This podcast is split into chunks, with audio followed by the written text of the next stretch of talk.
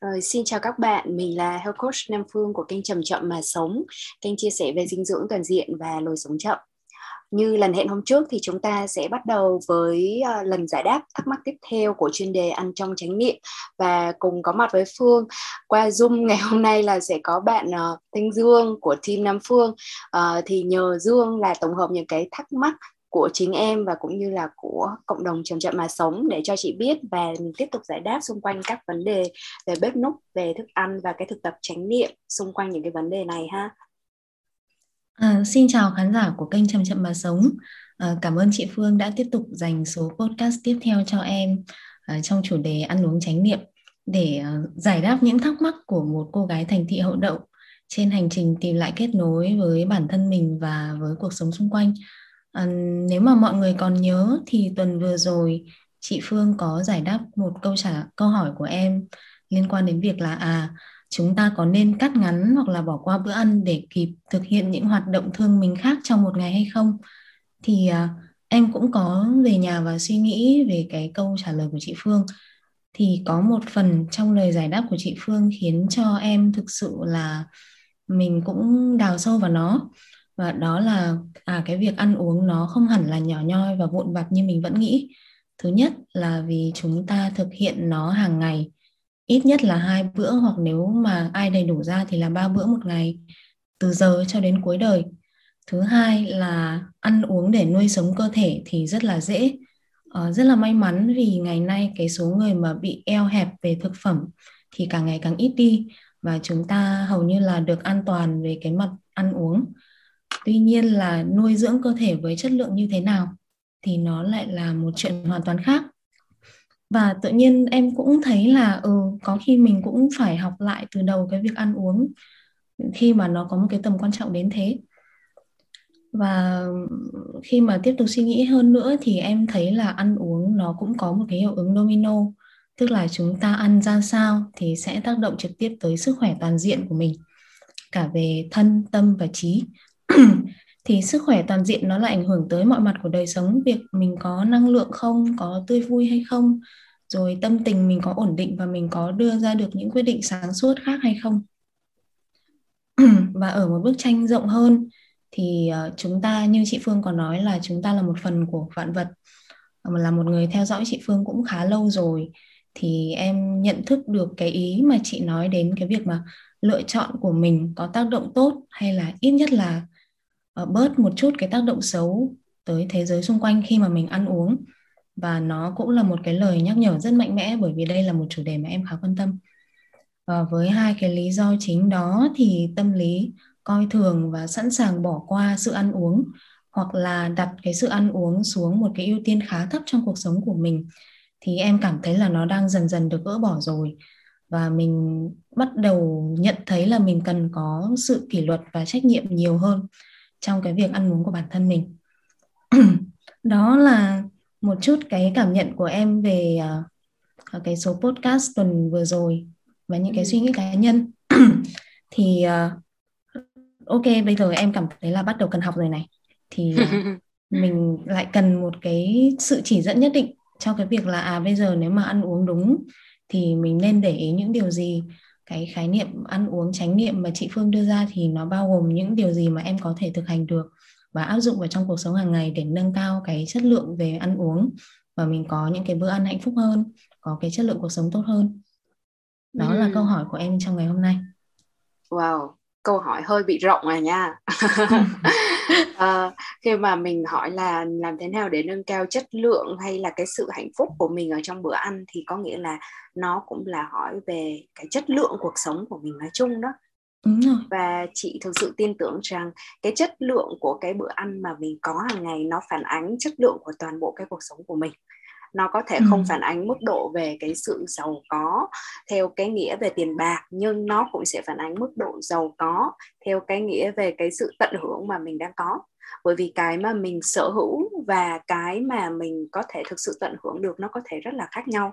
Có người uh, kiếm được rất ít tiền nhưng mà họ biết tận hưởng niềm vui trong cuộc sống rất nhiều so ừ. với những cái người mà có rất là nhiều gia sản nhưng cuối cùng lại không có đủ thời gian cho chính mình chưa nói gì đến cái bữa ăn của mình đó thì cái việc mà mình gọi là ăn trong chánh niệm ấy nó sẽ là một trong những cái mà mình cần học và mặc dù là khi mà mình phải học rất là nhiều mình sẽ chia nhỏ ra các chuyên đề để mà mình học dần dần có thể là sau này qua các khóa học mà ừ. mình cung cấp cụ thể hơn nhưng mà trong cái chuyên đề hôm nay thì chắc là mình cần phải định nghĩa lại một chút là ừ. thế nào là ăn trong chính niệm đúng không là một cái bức tranh ừ. toàn cảnh rõ hơn về mặt thực hành nữa đó chứ còn nếu mà định nghĩa về mặt lý thuyết thì chị nghĩ là nó có thể thành những cái chuyên đề rất dài và chị ừ. không thể thay thế tất cả những cái người thầy dạy về chánh niệm hay bất cứ người thầy nào cả.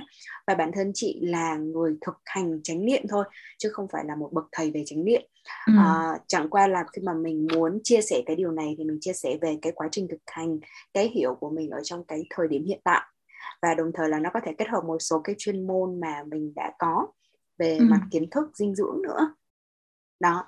Rồi vậy thì khi mà mình muốn gia tăng cái mức độ chánh niệm hay là cái chất lượng của bữa ăn nói chung á, ừ. thì uh, như hôm trước chị hỏi Dương là thế cái mục đích sống của mình là gì đúng không? Thì hôm nay mình không có nói đến cái mục đích to đấy nữa mà mình hỏi đến một cái mục đích nhỏ. Là bây giờ mỗi cái bữa ăn đó hoặc là những cái bữa ăn thông thường hàng ngày thì mình sẽ uh, có một cái mục đích như thế nào? Bởi vì mỗi cái bữa ăn có thể có những cái mục đích khác nhau đúng không? Ừ. uh, có người thì sẽ dùng chính cái bữa ăn của mình những cái bữa liên hoan của mình cho những cái mục đích về xã hội làm ăn uh, giao ừ. thiệp và có người thì sẽ có những cái mục đích như là đơn thu đơn thuần là hưởng thụ cái cái độ ngon của cái bữa ăn ừ. đấy hưởng thụ thức ăn thôi à, ừ. có người thì sẽ có một cái mục đích cao hơn là cái mục đích mà chúng ta đang hướng đến là gì tức là mình quan sát để hiểu bản thân mình thông qua thực tập chánh niệm và cái thực tập chánh niệm đấy được diễn ra trong bối cảnh của bữa ăn đó. vậy thì nó là một cái thực mà nó có thể bể nhỏ ra nữa. Đó thì cuối cùng là đầu tiên là mình xác định làm về mục đích ha mục đích của mình là gì? Và chị đang mặc định là mọi người sẽ muốn là mình được thực tập chánh niệm ngay cả trong bữa ăn của mình cái đã. Ừ. rồi cái thứ hai là mình vậy thì nếu như mình có cái mục đích này thì mình cần ăn trong cái môi trường như thế nào đúng không nếu ừ. như là dĩ nhiên nếu mà mình muốn đặt mục tiêu giao thiệp lên hàng đầu thì mình sẽ ăn cùng người khác và không có nghĩa là mình không thực tập được chánh niệm trong cái lúc này nhưng mà chị nghĩ rằng là đối với những người mới bắt đầu thực tập chánh niệm thì tốt nhất là cho mình một cái môi trường mà có một mình mình thôi đã có ừ. thể là xung quanh có người khác nhưng mà mình ăn một mình Ừ. À, và chị hình dung là ví dụ như mà mình đi mình cũng là dân văn phòng như chẳng hạn bình thường mình đi ăn chung vào buổi trưa với những người khác ở quán ăn nhưng bây giờ nếu mình muốn thực tập chánh niệm thì mình sẽ mang cái hộp cơm của mình đi và mình tìm một cái góc nào đó để ăn ừ. chẳng hạn thì mới thực ừ. tập được ừ. à, thì mình cần có không gian riêng à, thì đấy là cái bối cảnh ha và cái uh, vậy thì bây giờ mình đi vào định nghĩa chánh niệm lại một lần nữa nhé thì chị chỉ lặp lại cái định nghĩa của thầy chị đã dạy cho chị thôi. Thì ừ. đầu tiên là chánh niệm là cái sự quan sát như thật những gì đang diễn ra bên trong thân và tâm của mình trong hiện tại. Ha, thì đây là một cái câu đúc rút ngắn gọn.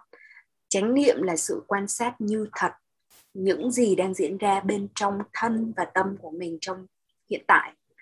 À, và một câu ngắn gọn đó thôi nhưng mà mình sẽ lại tiếp tục cần phải uh, khái quát lên xem là nó bao gồm những cái điều gì ở trong mỗi cái cụm từ đấy. Giống như là mình giải nén đó bởi vì cái câu này có rất là nhiều cái tệp nén ẩn dưới ngôn từ. Ừ. à, thì uh, đầu tiên là cái sự quan sát như thật có nghĩa là làm sao? À, chứ bình thường là không như thật là bình thường là giả thì ờ, nếu như là bất cứ ai mà thực tập cái gọi là chánh niệm ở đây thì mình sẽ dần nhận ra là bên trong mình uh, bên trong cái gọi là mình là là tôi này nè thì hình như là nó có đến mấy chế độ lận á và trong ừ. đấy có tạm thời mình gọi là cái chế độ một là cái chế độ mà nó cứ kể chuyện nó cứ lý luận nó có đầy đủ một một đống những thứ nhùng nhằng ở bên trong đúng không và thường ừ. là nó cứ kể những cái câu chuyện về quá khứ xong rồi nó lên hoạch định về tương lai và một cái chế độ khác là cái chế độ của người quan sát. Có nghĩa là khi mà mình thực tập chánh niệm mình sẽ dần dần quan sát được cái cái thằng kia cái chế độ ừ. kia nó đang hoạt động như thế nào và nó chạy nó có thể chạy song song với nhau. Đó. Vậy thì chánh niệm là khi mà mình bật cái người quan sát đó mình có cả cái người quan sát đứng đó và nhìn nhận xem những cái thằng khác nó đang diễn ra như thế nào. Đó, cái chế độ kia nó đang chạy song song như thế nào. Thì cái từ như thật ở đây có hàm nghĩa nó sâu xa là thông thường mình hay ảo tưởng là mình đang hiểu cái sự thật ừ. nhưng mà thực tế là khi mà mình thực tập dần một thời gian mình sẽ dần dần nhận ra những cái vi tế hơn mà mình biết là nó sẽ đúng hơn đối với cái uh, với cái mà trước đấy mình hiểu thì một số cái ví dụ như sau nhá. Ví dụ như là khi mà mình ăn một cái gì đấy mình bảo ôi uh, cái quả táo này ngọt quá. Hoặc là chơi cái món này nóng quá dở quá vân vân. Nhưng mà tất cả những cái tính chất đó nóng hay lạnh rồi dở hay là không dở nó không thực sự nó là sự thật. Uh, một cách tuyệt đối. Bởi vì là cũng cái món đấy mà có người thì thấy dở còn cái người khác thì lại thấy rất ngon thì làm sao? Đúng không giống ừ. như là khi mà uh, bạn nào ăn mà nhạt nhạt đó thì sẽ thấy món đấy rất ngon nhưng những cái bạn mà quen kích thích vị giác bởi đường và bột ngọt rồi thì sẽ thấy nó dở quá và ừ. mặn ngọt các thứ ở đây nó sẽ mang tính chất tương đối cho nên nó không có cái gì gọi là sự thật ở trong đấy và cái thứ hai là khi mà chẳng hạn như mình quan sát được động tác và ý định của mình đang nếm mùi vị đang cảm nhận hay là sự thích thú của mình uh, khi nếm chẳng hạn thì mình vẫn đang bị một số cái mà các nhà sư hay gọi là cái ảo tưởng chi phối mình tức là mình mình nghĩ rằng có cái tôi đang nếm có một cái con người là tôi đang nếm mà không thấy như thật là có một cái quá trình nếm đang diễn ra bởi sự xúc chạm giữa thần kinh lưỡi và đồ ăn ừ. sự ghi nhận thuần túy cảm giác đó để tâm xác định ra một cảm nhận mà ta gọi là mặn nhạt ngọt đắng ừ. đó.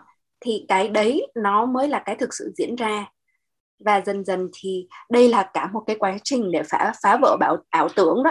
Chứ không phải là mình chỉ thông qua cái việc là một lần quan sát là mình hiểu, nhưng mà mình biết đấy là có một cái tiến trình nó như thế. Hiện tại là những cái mà mình gọi là mình thực tập chánh niệm có nghĩa là mình chỉ đang tiệm cận đối với cái mà gọi là tránh ở trong chánh niệm thôi. Chứ còn hiện tại là mình sẽ ở trong một cái mức độ gọi là tiệm cận. Và cái chuyện này nó không có nghĩa là mình sai mà chẳng qua là cái tiệm cận đấy nó là những cái bước bắt buộc để đi qua để đến gần hơn với đối với sự thật. Đó. Ừ. vậy thì khi mà mình nói là ăn trong chánh niệm thì thực chất là mình đang chấp nhận và mình đang rèn rũa những cái tiệm cận đấy. Vậy thì uh, trong cái hoạt động ăn của mình thì mình có thể quan sát những cái mà cái định nghĩa vừa nói là bên những cái gì nó đang diễn ra bên trong thân và tâm của mình. Đó. Vậy thì mình lại bóc tách tiếp là thân và tâm của mình nó có bao gồm những cái gì nữa? Ừ. đó uh, thân và tâm của mình thông thường mình sẽ dễ hiểu nhất thô nhất và dễ quan sát nhất là những cái các hoạt động đúng không? Về mặt vật lý ví dụ như là mình thở vào thở ra rồi các vận động tay gắp thức ăn cái miệng đang nhai nhai nhai. Rồi sau đấy đến các tính chất nóng lạnh cứng mềm của cái thân vật lý của mình. Mà vừa nãy mình nói là thực tế là nó chỉ là các tính chất thôi và nó là tiến trình thôi của thần kinh lưỡi tiếp chạm với đồ ăn chứ không hẳn là à đây là phương đang ăn rồi dương đang ăn vân vân ừ. rồi ngoài ra nó còn đủ các thể loại khác. Ví dụ như là cảm xúc à, cảm giác khác đang diễn ra. Rồi là có một đống suy nghĩ đúng không? Có thể mình vừa ăn mình vừa lên kế hoạch. À, rồi là cách nhận thức rồi các xác định rồi tưởng tượng của mình. Ví dụ mình ăn cái miếng uh, khoai tây này rất là ngon xong mình bắt đầu ngồi mơ màng ồ cái khoai tây này giống cái bữa hẹn hò hôm trước tại uh, tại trung tâm thương mại với người yêu mình. Xong rồi mình quấn quấn quấn theo rất là nhiều những cái câu chuyện khác mà cái chế độ kia nếu như mình không thực tập chánh niệm thì cái chế độ cái chuyện kia nó sẽ lấn át. Ừ. Đó. rồi đủ thứ khác hết á. Nhưng mà mình tạm thời mình hiểu ở đây là những cái cơ bản nhất là nó là như vậy đã đúng không và ừ. khi mà mình thực tập chánh niệm thì mình sẽ về mặt lý thuyết thì mình có thể quan sát được hết nhưng mà đối với người mới bắt đầu thì mình chưa thể quan sát được tất cả cái đống nhùng nhằng đó đâu cho nên ừ. là thường là đối với thiền sinh thì mình sẽ được hướng dẫn là thực tập ăn trong chánh niệm và tập trung vào cái phạm vi của thân vận động thôi đã đầu tiên là mình có đang ý thức được là mình có mình đang gắp thức ăn một cách vội vã hay không? Mồm thì vừa nhai cái miếng thứ nhất xong rồi uh, đầu thì lên kế hoạch là mình sẽ gắp miếng thứ hai thứ ba ở cái đĩa nào xong tay thì có khi lại sọt vô đấy rồi mà mình còn không để ý. Đúng, đúng không? Thì thường xuyên bản thân chị cũng đã từng như thế rất là nhiều mặc dù mình biết mình đang làm như thế mà mà tay nó nhanh quá nó còn không kiểm soát được luôn. Và ờ, một cái câu chuyện nó rất vui và hơi xấu hổ một tí nhưng mà sẵn sàng chia sẻ đó là lúc mà lần đầu tiên cách đây khoảng tầm uh, ờ, 2 năm uh, hơn 2 năm một chút khi mà mình uh, khi mà chị đến làng Mai á và được thực tập ăn trong chánh niệm cùng với đại chúng thì bản thân mình rất là đói. Cho nên là lúc nào cũng đi đầu hàng trong cái việc là là um, chuẩn bị bữa ăn hết á chuẩn bị các thức ăn hết. Nhưng mà khi mà mình ăn á, thì mình ăn rất là nhanh. Thì khi mà mình ờ, mình ăn thì mình ăn lại rất là nhanh. Xong rồi là thường xuyên là một trong những cái người đầu tiên đứng lên đến mức mà có sư thầy còn để ý xong bảo chứ ờ, Nam Phương ơi sao lúc nào con cũng đứng lên và đi rửa bát một cách vội vã vậy? Thì ban đầu mình còn lý do lý cháu mình bảo là thưa thầy con là một người hướng nội. Cho nên là uh, con sẽ tìm cách đi về phòng sớm nhất có thể để mà con có cái không gian riêng của mình và đúng là có một phần như thế nhưng mà sau đấy mình ừ. nghĩ lại mình bảo ồ đó là cái cái, cái cớ thôi. Nhưng mà một cái phần khác là thực sự là do mình ăn nhanh. Và ăn ngon quá đi ăn ở trong một cái môi trường môi trường mà mà thức ăn lúc nào cũng ngon rồi mọi thứ nó an lành nó dễ chịu không lo lắng á thì mình không mặc dù mình không bị cuốn theo những cái hoạch định và dự án nhưng mà mình bị cuốn theo cái cái độ ngon của món ăn của mình quay trở lại này. Vậy thì thân và tâm thì khi mà mình mình quan sát thì bây giờ đỡ nhiều rồi nha. Bây giờ thì lại uh, ừ. thi thoảng lại trở thành người ăn chậm nhất. Thì cái phần thân là những cái cử động đúng không? Rồi là cái tiếp theo là mình cái cảm giác ở trên lưỡi nè ở đầu mũi nè đúng không? Mình sẽ ngửi và nếm là nhiều nhất. Rồi tiếp theo là những cái như là những cái quan sát những cái cảm giác sung sướng rồi hạnh phúc khi mà thức ăn đi vào rồi uh, nếu mà được nữa thì mình mới quan sát được những cái suy nghĩ. Còn không thì đối với cái thiền sinh mới bắt đầu thì chỉ tập trung vào những cái hoạt động đấy thôi và các tính chất nóng lạnh cứng mềm của cái thân vật lý cái đã. Và nếu mà làm ừ. cái đấy chưa xong thì đừng mong muốn là hãy quan sát cảm xúc. Và đôi khi mình nghĩ là mình quan sát được cảm xúc hay suy nghĩ nhưng thực chất nó là hồi tưởng. Có nghĩa là uh, vừa dương uh, một lúc sau dương giật mình là là mình vừa mới nghĩ đến cái dự án vừa mới lo lắng về tiền bạc. Nhưng mà thực chất đâu phải là do mình quan sát được đâu mà cái cái dòng suy nghĩ đấy cái dòng cảm xúc đấy nó đã trôi qua rồi. Và cái ừ. việc của mình là hồi tưởng lại là à vừa nãy là như thế. Mình nói là ô cái này mình đang cảm nhận rất là ngon nhưng không thực chất là mình đang mà là mình có một cái độ trễ. Ừ. đúng không ừ. tức là nuốt xuống họng rồi xong mình mới bảo là ơ ngọt ngon quá vân vân và vân vân ừ. nhưng trong cái lúc mà mình nhai đó thì mình chưa thực sự quan sát được khi mà có một cái độ trễ như vậy thì nó không có gì là sai cả nó là một cái tiến trình và mình dần dần sẽ thu hẹp cái tiến trình đấy lại để nó real time hơn ờ, ừ. cái từ hiện tại có nghĩa là now ngay bây giờ ngay trong lúc diễn ra thì mình có quan sát được không vậy thì thông thường người mới bắt đầu thì thường không quan sát được đâu mà mình chỉ hồi tưởng thôi. Và tùy vào cái trình độ tùy vào cái sự thực tập thì cái sự hồi tưởng đấy nó sẽ đi dần về phía real time hơn cái phía là trực tiếp hơn. Thì uh, bây giờ dương cứ hình dung này. Ví dụ mình làm livestream đúng không? Chị livestream. Thì cái việc mà mình live cái việc mà livestream á thì dương sẽ bắt được tín hiệu của chị rất là nhanh.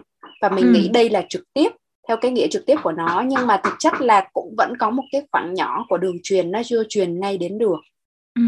nó có thể cũng là chênh lệch mất 5 giây 10 giây tức là khi mà dương nhận được cái tín hiệu uh, cái hình ảnh của chị trong lúc livestream là thực ra là nó đã qua rồi ừ. đó.